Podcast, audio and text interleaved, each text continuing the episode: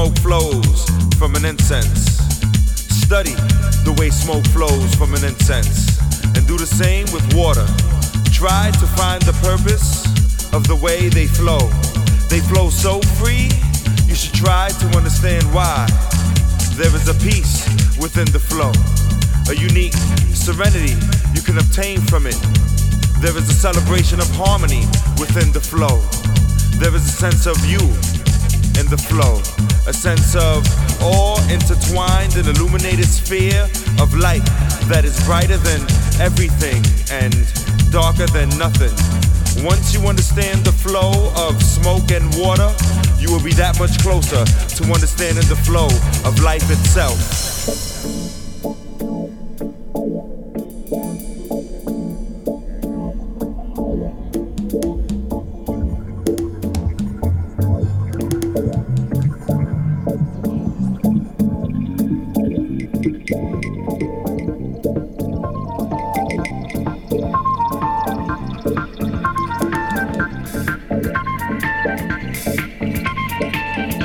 You're listening to Tony Dennis.